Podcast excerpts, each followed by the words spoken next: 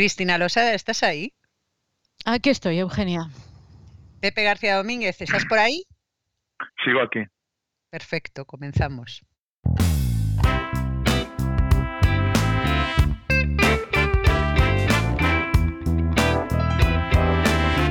El Búho, con Eugenia Gallo, Cristina Losada y Pepe García Domínguez.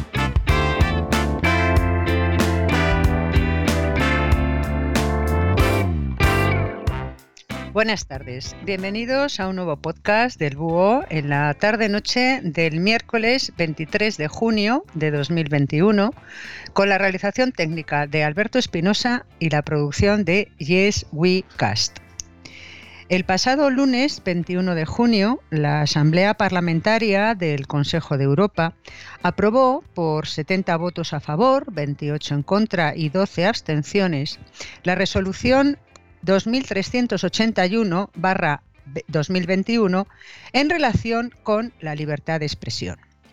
En esta resolución se realizaban determinadas recomendaciones tanto a las autoridades turcas como a las autoridades españolas. Recuerdo que es en, el ámbito de la libertad de expresión.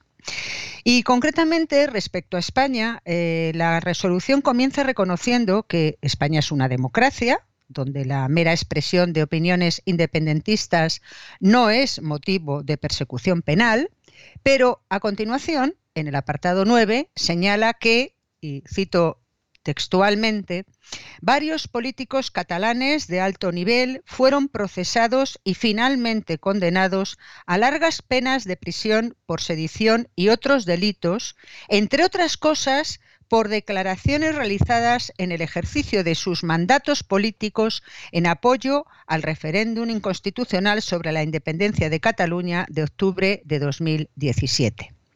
Bueno, además, en el apartado 10.3 se invita a las autoridades españolas a que dejen sin efecto los procedimientos de extradición seguidos contra los políticos catalanes que están en el extranjero y algunas otras eh, recomendaciones.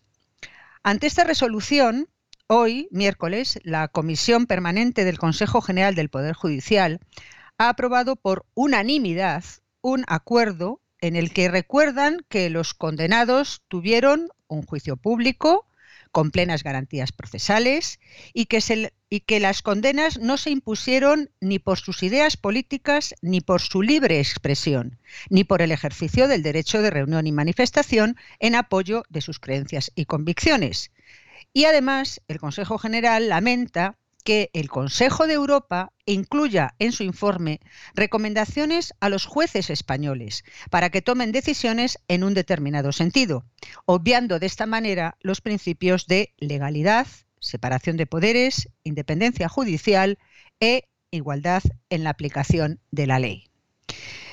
Además de todo ello, este comunicado ha coincidido con la publicación en el Boletín Oficial del Estado de los indultos a los políticos catalanes condenados por el Tribunal Supremo y su puesta de libertad inmediata esta mañana. Bueno, con todo esto tenemos un buen puzzle que queréis y que podéis montar de varias maneras. Por tanto, yo mm, os lanzaría en principio una pregunta muy general. ¿Casualidad o causalidad? Esta resolución del Consejo de Europa y todo lo que ha acontecido eh, ayer y hoy en el ámbito de la política española. Cristina. A mí no me parece ninguna casualidad, es una extraña y curiosísima coincidencia. Vamos a ver, em, las primeras señales claras de que el gobierno y particularmente el presidente del gobierno había mm, decidido cambiar su posición inicial respecto a los separatistas condenados, que sabemos que era renuente a indultarlos, que, hablaba del fin después de la condena, dijo aquello de que dio a entender que estaba a favor del cumplimiento íntegro de las penas. Eh, pues bien, las primeras señales claras de que esa posición iba a cambiar las, las, dan una serie de declaraciones de ministros y de portavoces gubernamentales eh, diciendo que Europa no entendía, querían decir Europa, eh, bueno, querían decir, eh, eran manifestaciones un tanto imprecisas porque se referían quizá a los delitos de sedición y rebelión que no se entendían en Europa, pero bueno, supongo que esa imprecisión era deliberada porque en aquel momento el gobierno no tenía claro cuál era el curso de acción que iba a seguir, si iban a proceder a una reforma en el Código Penal de los delitos de sedición o rebelión o iban a eh, ir por la vía del indulto. En cualquier caso, eh, remarco esa referencia a Europa no entiende porque, eh, mi opinión, en mi opinión, era estaba estableciendo las bases para tener una coartada europea para bueno, proceder a la puesta en libertad de los separatistas condenados. Em, por lo tanto, mm, yo creo que si estás buscando, como es mi opinión, una coartada europea, eh, pues nada mejor que una demostración por parte de un organismo europeo de que efectivamente no entienden y además les parece mal que haya un grupo de dirigentes separatistas en la cárcel. Eso es, eh, resumiendo mucho, lo que dice la resolución de la Asamblea Parlamentaria del Consejo de Europa que es verdad, no es la Unión Europea, pero son 47 estados. Eh, están todos los grandes estados europeos, luego están otros, está Turquía, está Rusia, están todas las antiguas repúblicas soviéticas, pero están todos los grandes estados europeos y bueno, es verdad también que esa resolución se aprobó con solo 70 votos, en una asamblea que hay 324 miembros pero se aprobó y eh, se aprobó el día 21 y el día 22 anunciaba el gobierno oficialmente la concesión de los indultos. Eh, yo creo que no hay ninguna casualidad, que eso estaba planeado, me pueden decir, o sea, yo sé que los socialistas que estaban en esa asamblea parlamentaria del Consejo de Europa votaron en contra de esa resolución, pero yo no sé si trabajaron para que no se aprobara o trabajaron para no evitar su aprobación. Y casi podría preguntar lo mismo de otros parlamentarios españoles, porque una de las cuestiones que me parece relevantes de esto, aparte de que el gobierno quiera utilizar o le venga bien utilizar una coartada europea para los indultos, es la dejadez monumental que en la arena internacional viene manifestando España en relación a los desafíos de los separatistas. El separatismo eh, ha dedicado y dedica muchos recursos y esfuerzos y gente a mm, el campo de batalla internacional, porque para ellos es clave y además con razón es clave. Y yo creo que ahí España eh, en fin, lo que ha hecho España en muchas ocasiones, también eh, después, justo después del 1 de octubre, o ahora mismo, bueno, ahora mismo a lo mejor han hecho otra cosa, pero desde luego en cualquier caso es incomparecencia, la incomparecencia de España. Y yo creo que este asunto, a lo mejor a los oyentes se preguntan, bueno, ¿por qué empezáis por este tema de la resolución esta, que es una cosa secundaria? No es una cosa secundaria. Yo lo siento mucho, todos los países tienden a ver la política exterior, los ciudadanos no les importa mucho la política exterior, yo lo entiendo, porque, en fin, no es una cosa que, en fin, está por ahí fuera y le un poco igual. Pero es que en este asunto del separatismo es algo fundamental la labor exterior de España. Y bien, eh, en fin, insisto, es por esta razón por la que vamos a, yo creo, en fin, hemos planteado eh, el darle un poco de relevancia a algo que en, la, general en los medios de comunicación españoles, bueno, sí, por supuesto, se ha tratado, pero no se ha tratado, creo, con la relevancia que merece la cuestión. Una, una aclaración antes, Cristina, simplemente para que nuestros oyentes tengan, para que nuestros oyentes tengan toda la información. Eh, efectivamente, yo he citado cuando la entradilla eh, eh, el margen de aprobación, los votos que se habían utilizado para la aprobación de esta resolución. Y tú has citado efectivamente el número de estados que componen el Consejo de Europa. Hay que aclarar una cosa: la Asamblea Parlamentaria está integrada por un número bastante elevado, que son 300 y algo, no recuerdo exactamente, pero este esta resolución ha sido emanada, emana del Comité de Asuntos Legales y Derechos Humanos, es decir, la Asamblea funciona en comités y la resolución esta a la que estamos haciendo referencia es una asamblea de ese comité. Por tanto, en relación con el quórum que hay en ese comité, eh, los votos que hemos citado antes a favor de 70 eh, es un número bastante elevado, eh, o sea, no los podemos si los comparamos con los 300 y pico de la Asamblea General, podríamos decir no, pero en el ámbito del comité, que 70 países hayan votado a favor de la resolución significa 70 mucho. Parlamentarios, 70 parlamentarios. 70 perdón, 70 parlamentarios, sí, disculpadme. 70 parlamentarios, efectivamente, eh, eh, es una cifra elevada. ¿eh? Pepe. Bueno, yo coincido con Cristina en que la, la cuestión del Consejo de Europa, que en España se tiende a despreciar, a minusvalorar, a hacer ironías, a decir que eso no pinta nada, que no es la Unión Europea. No, no es la Unión Europea, lo ha dicho Cristina, lo has dicho tú, Eugenia, pero son parlamentarios, o sea, no son ONGs, son parlamentarios y no son parlamentarios cualquiera, son parlamentarios que representan a las fuerzas políticas dominantes en mm, prácticamente todos los países de nuestro continente, por lo menos en todos los importantes. Es decir, quienes han votado, quienes han situado en un plano ominoso a España al lado de Turquía, una dictadura tercermundista como es Turquía, eh, quienes han hecho eso, sí, una dictadura tercermundista como es Turquía, me ratifico. O sea, Turquía no forma parte ni del mundo occidental, ni del mundo liberal, ni del mundo civilizado, me atrevería a decir. Pues perdona, pero está en un organismo que se supone que es garante de la democracia, como es el Consejo de Europa. ¿eh? O sea, Turquía es un miembro del Consejo de Europa. Igual que Rusia, por otro lado. Con, con, garantes de la, con garantes de los derechos humanos, como Azerbaiyán o como Rusia. Sí, ahí está Turquía. Vale, vale, pulpo animal de compañía. Turquía no es un país occidental, no es un país democrático y no es un país ejemplo de nada. Eh, entonces, y además acaba de dar un autogolpe de Estado hace cinco minutos con tanques, no con el Tribunal Supremo y el Tribunal de Cuentas, con tanques y con centenares y centenares de, civiles y militares que están siendo torturados ahora mismo.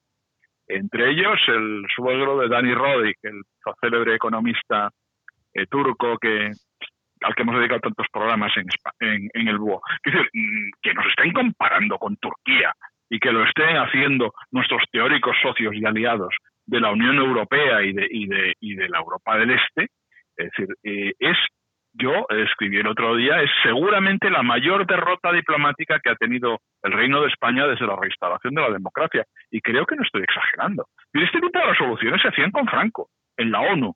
Sí, que quedaba el último país que quedaba del eje, que, que quedaba por ahí colgado, era eh, Portugal, España y no sé qué.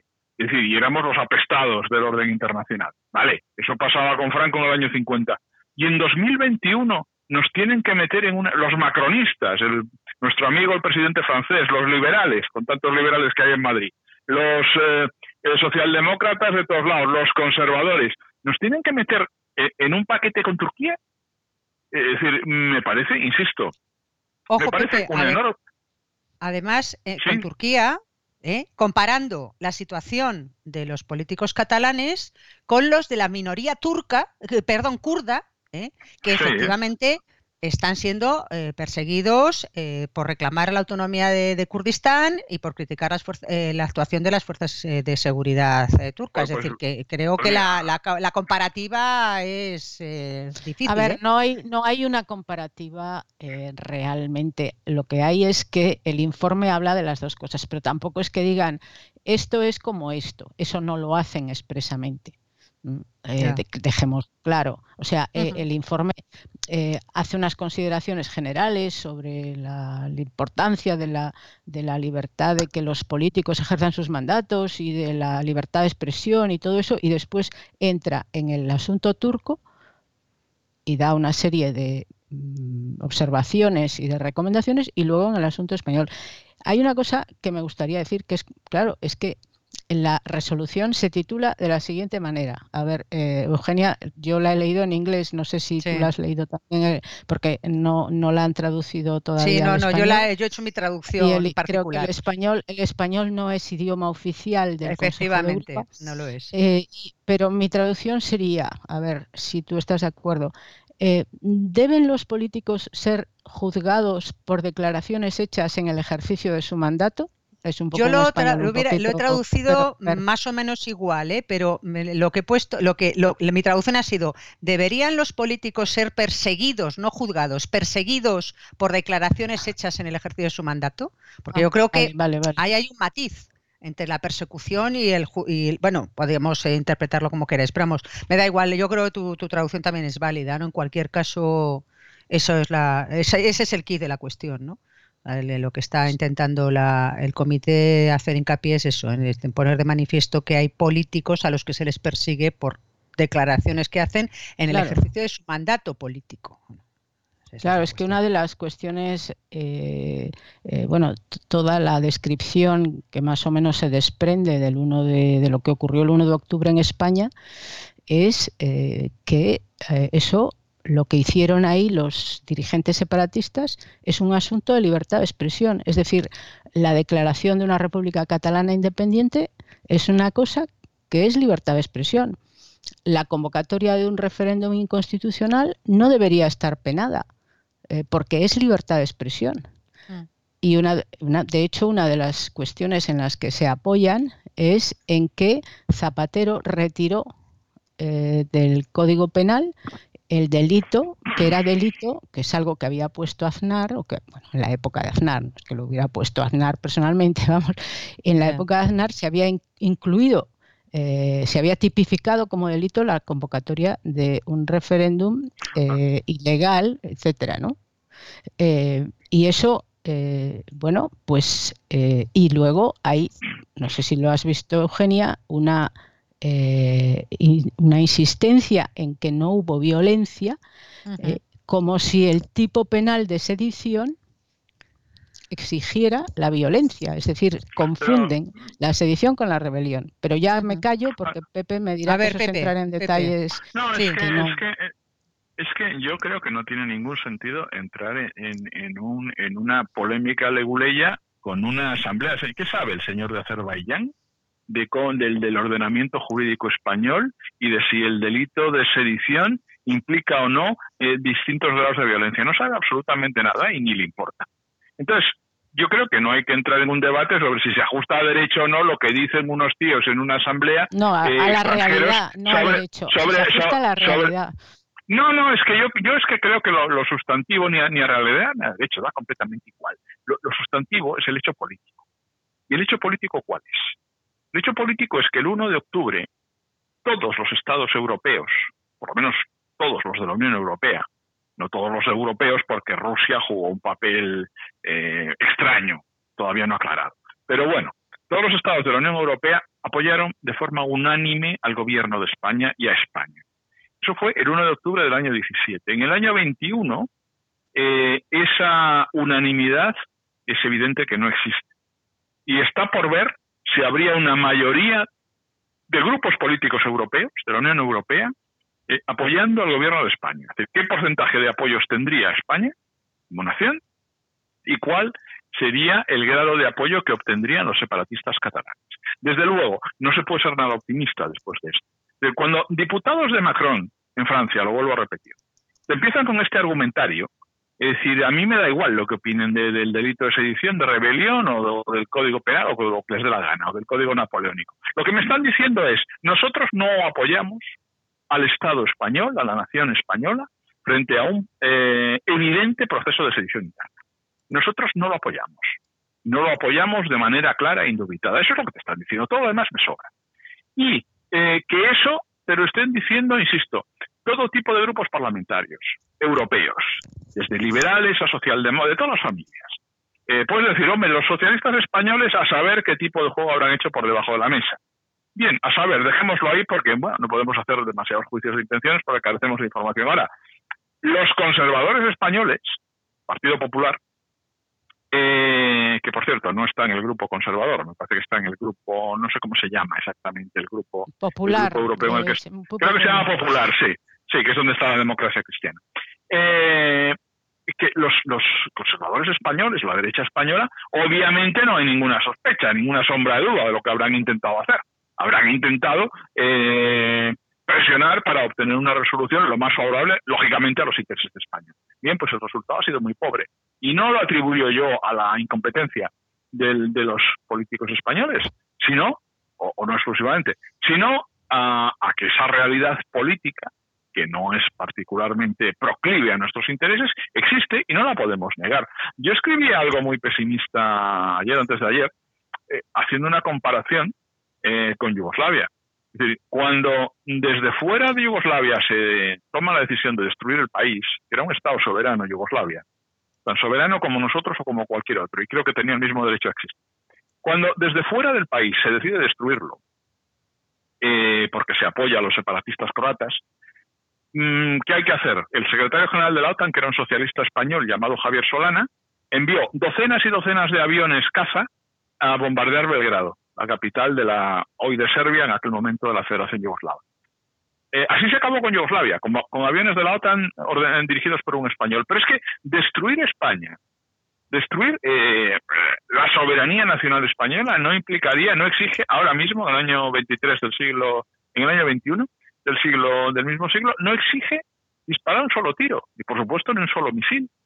Si estos señores, los grupos eh, políticos que a los que pertenecía esa mayoría que acaba de meternos en el saco de Turquía.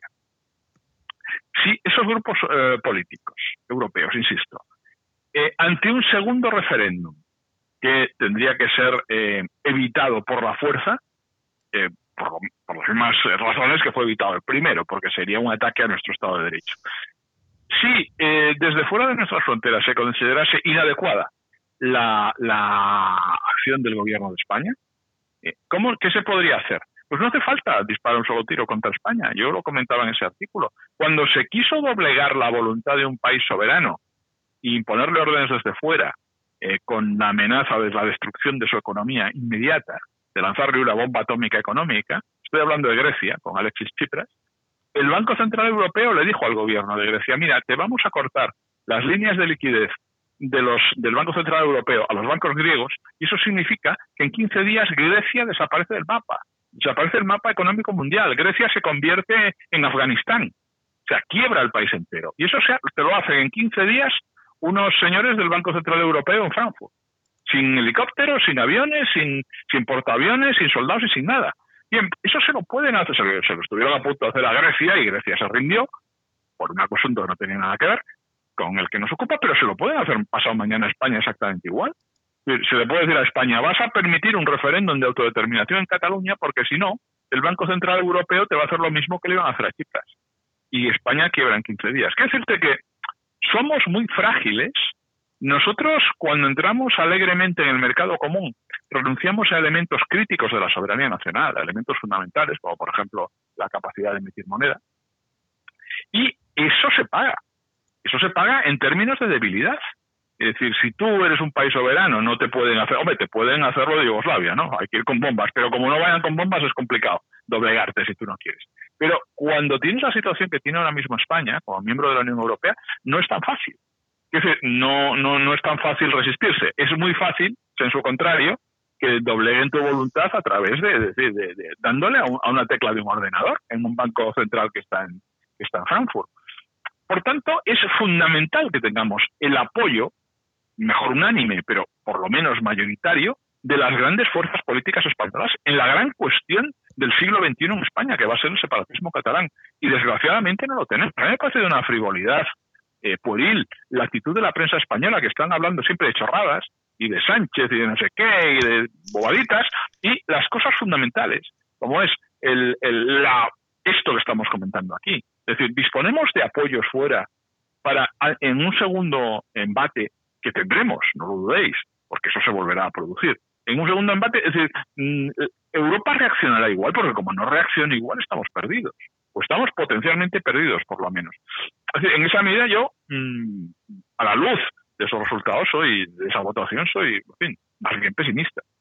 De todas formas, Pepe, para situarnos, que yo creo que, vamos, yo sé que tú lo sabes y Cristina también, pero bueno, por si alguno de nuestros oyentes no, lo conoce, eh, esta resolución es el resultado de un texto elaborado por un eh, diputado socialista letón, eh, que además es el presidente del Comité de Asuntos Legales que del que antes y Derechos Humanos, que es el, como decíamos, del que ha emanado esta, esta resolución. ¿no? Un eh, diputado que si mis informaciones no me fallan, eh, bueno, pues efectivamente acudió en su momento a la prisión de Girondins, eh, de Lledoners, perdón, eh, es decir, bueno, ha tenido mm, cierta vinculación con el movimiento independentista. No quiero decir más porque desconozco esa relación, es decir, simplemente es que sabemos mm. que ha tenido esa relación hasta si la, ha tenido además con otro, con el movimiento constitucionalista o no, yo es algo que desconozco. ¿no? Es decir, que bueno, de alguna manera mm, eh, ese texto viene fraguado de una, como decía Cristina antes, de unas relaciones que el nacionalismo catalán lleva muchos años haciendo en Europa y en el extranjero en general. ¿no? Y que a lo mejor es Dime, Cristina. Eh, no, no, no, sigue. no, no, no, y, decía, y para que os deis cuenta, vamos, para que de alguna manera tomemos perspectiva de los eh, miembros que hay en ese, en ese comité, pues lógicamente al haber, bueno, representantes de todos los países, bueno, pues está representada Albania, está representada Turquía, está representada Chipre, está representada eh, Serbia, etcétera, etcétera, Azerbaiyán, bueno, además de los habituales, ¿no? De Austria, Bélgica, Suiza, etcétera, etcétera. Entonces, bueno, países mm, representados de esos países que son los que han mm, valorado y adoptado ¿eh? esa, esa, resolución. Yo simplemente quería matizar esos datos para bueno tener un poco la, visión un poco más completa, se ha, se, ha hecho se ha hecho bastante hincapié en, este diputado letón socialista y además en el, el hecho de que es un letón mm, digamos ruso y prorruso, es decir, de, un partido prorruso. Eh, es curiosamente un, bueno, los letones de procedencia o de origen o de mm, ascendencia rusa, cuando Letonia y creo que lo mismo pasó en otros países bálticos, eh, bueno, eh, se independizan de la Unión Soviética, esos de procedencia rusa pues se les desprovee, se les quita la nacionalidad y tienen que pasar por una serie de procesos, de exámenes, etcétera, y de plazos y de años para recuperar la nacionalidad eh, letona o lituana o, estonia.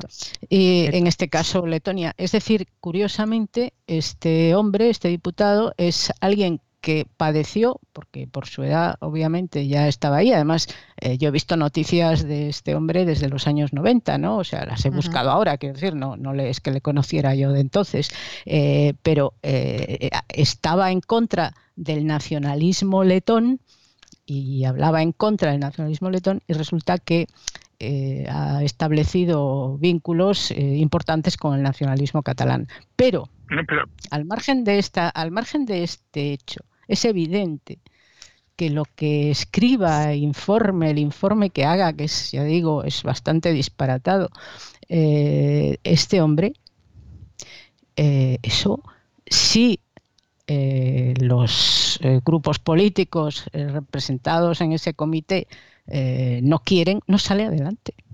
Es decir, que da igual que sea amigo de los nacionalistas catalanes, o sea, ese informe no sale adelante si no hay una serie de eh, parlamentarios y de estados, por lo tanto, a los que representan esos parlamentarios en algunos casos, que están de acuerdo con que salga adelante eso. Yo eh, sobre lo que ha dicho Pepe, en fin, sería largo de responder ahora y creo que nos queda poco tiempo, pero eh, yo, yo no estoy tan segura de que, eh, de que esta, este, la señal que da esta votación eh, signifique que hay una serie de, eh, por lo menos de partidos políticos importantes a nivel europeo y por, y, por lo tanto de estados europeos que ya, digamos, no estarían tan dispuestos a apoyar a España en caso de una repetición de algo parecido al 1 de octubre. Eh, yo eh, soy más, eh, creo más en que hay una especie de buenismo europeo que ya se vio además el 1 de octubre. Recordaréis que desde algunos gobiernos europeos, recuerdo yo ahora al primer ministro belga de entonces, que ahora es el presidente de, eh, de la Comisión Europea o del Consejo Europeo, no recuerdo, Charles Mitchell, eh, diciendo que había que utilizar el diálogo y que no había que emplear la fuerza. Y esto fue algo que también sonó en otros, eh, por otros sitios en Europa. Entonces hay este asunto buenista que es, bueno, que, yo creo que tiene mucho peligro, pero para mí que obedece más a eso, a decir, no, no, en vez de procesarlos, juzgarlos porque cometieron delitos, no, hombre, esto es un problema que problema político que hay que resolver dialogando, negociando en una mesa y tal y cual. Yo para mí es más eso y luego, por supuesto, la incomparecencia de España o el trabajo eh, quizá eh, debajo de la mesa de los diputados que representan al gobierno de España ahí para conseguir esa coartada. Pepe. Eh, bueno, yo no sé si tenemos, no sé si tenemos demasiado tiempo. Ahora mismo poco. O sea, que si simplemente, decir... simplemente ratificarme y coincidir con todo lo que estaba diciendo Cristina en la, importancia crítica de la dimensión internacional, sobre todo por, por, una cuestión que por obvia muchas veces se tiende a se tiende a, no considerar y es que en términos de fuerza es evidente la desproporción manifiesta entre eh, Cataluña y el resto de España, o entre la Generalitat de Cataluña y, la, y, el, Estado, o la Administración Central del Estado. Es evidente que no se puede imponer por la fuerza desde Cataluña una secesión, por la fuerza, al conjunto de España, porque, porque la fuerza está del lado, del lado de la causa nacional española. Por eso, eh, los catalanistas que hace 200 años que son plenamente conscientes de esa, de esa obviedad, plantean la cuestión siempre en el plano internacional, porque o disponen de apoyo internacional para su eh, causa, o simplemente no van a conseguir la independencia nunca. Por tanto, independencia y eh, presión internacional en términos secesionistas son sinónimos, es lo mismo. Es decir, siempre será en el ámbito internacional en el que los separatistas eh, situarán el proceso de ruptura de la soberanía española. Es, es, el terreno de juego. O sea, aquí a veces hay gente que cree que el terreno de juego es España o es Cataluña o son las cuatro provincias. No, no, el terreno de juego es el resto del mundo. Es decir, las, los ingentes esfuerzos que hace muchísimos años están realizando los separatistas en todo el ámbito occidental y en el no occidental también, es decir, el papel de Rusia es muy raro y muy extraño siempre en relación a Cataluña. Esto que decía Cristina, un diputado letón, dices, bueno, será un nacionalista letón. No, no, es un ruso y es un prorruso. O sea, es un satélite de Putin, porque todos sabemos cómo funcionan esas fuerzas eh, prorrusas o panrusas en el ámbito del antiguo imperio soviético o de sus, o de sus eh, fronteras más o menos naturales. Que unos panrusos o que un panruso en el Consejo de Europa esté haciendo un trabajo contra España, un trabajo político contra España, es decir, mm, casualmente eh, forma parte, o sea, coincide con lo que hizo la Federación Rusa y con lo que sigue haciendo y con lo que hizo en su momento y sobre todo en el clímax de la sedición, cuando recordad toda la campaña de bots en Internet, eh, toda la, acción eh, extraña de la diplomacia rusa, todos los personajes mm, sospechosos que aparecieron, que aparecieron aquí, aquí cuando digo aquí digo Barcelona, también en Madrid, pero aquí aparecieron personajes, yo tuve relación muy directa con alguno de ellos, eh, personajes muy extraños que después desaparecieron, gente que movía mucho dinero, que, que, nadie sabía de dónde surgían, que tenían relaciones que, te llevaban a pensar en Rusia, eh, vínculos personales o residencias que tenían que ver con Rusia, que de repente aparecían aquí organizando manifestaciones, eh, montando plataformas, ofreciendo dinero a medios de comunicación, y decías, no, pues todo dónde ha salido. y del mismo modo que, surgió, desapareció. Y todo eso evidentemente estaba relacionado con Rusia y con los servicios secretos rusos. A mí no me cabe ninguna duda. Y gente que apareció por Madrid y que aparecieron por aquí por Barcelona. Los rusos se estaban moviendo, era evidente, en la cuestión catalana y se estaban moviendo contra España. No sé si contra la Unión Europea, por elevación, pero en cualquier caso contra España. Pues bien, ahora nos aparece un letón ruso eh, que también, curiosamente, se pone a trabajar contra España en el ámbito del Consejo de Europa. Bueno, el terreno de juego es el resto del mundo, no es el interior de nuestros fronteras, el terreno de juego para los separatistas. Por tanto, nuestro principal foco debería ser el resto del mundo. Pues bien, es, aquí es justo al revés. Vale, Pepe, luego, luego profundizas si quieres en ello, ¿eh? porque estamos bastante fuera de tiempo de esta primera parte y por tanto, bueno, vamos a recordar como siempre que estas primeras partes del búho siempre están disponibles para todos aquellos que las quieran escuchar, pero que para poder acceder a las segundas partes y así como algunos otros, eh, bueno, diarios y documentos que hacen Cristina y Pepe, eh, es necesario hacerse mecenas del búho y por tanto Cristina nos va a recordar, como es habitual, cómo podemos hacernos mecenas del búho. Para hacernos mecenas del búho vamos a la plataforma iVox donde colgamos nuestros podcasts. Allí, bueno, o en la aplicación de iVox. Allí en la página que corresponde al búho verán un botón que pone apoyar. Pueden clicar ahí o pueden clicar en cualquier segunda parte de un podcast. Para hacerlo es recomendable registrarse con un nombre de usuario en iVox y hay que disponer de una tarjeta de crédito o débito o de una cuenta PayPal. ¿Y por cuánto se puede uno hacer mecenas del búho? Uno se puede hacer mecenas del búho desde 1,49 euro al mes hasta los 50 euros al mes. Así que, como siempre, Eugenia, vamos a invitar a nuestros oyentes a que se hagan mecenas del búho, porque gracias a su apoyo podemos seguir grabando estos podcasts. Perfecto, pues hasta aquí la primera parte del podcast del búho de hoy. El búho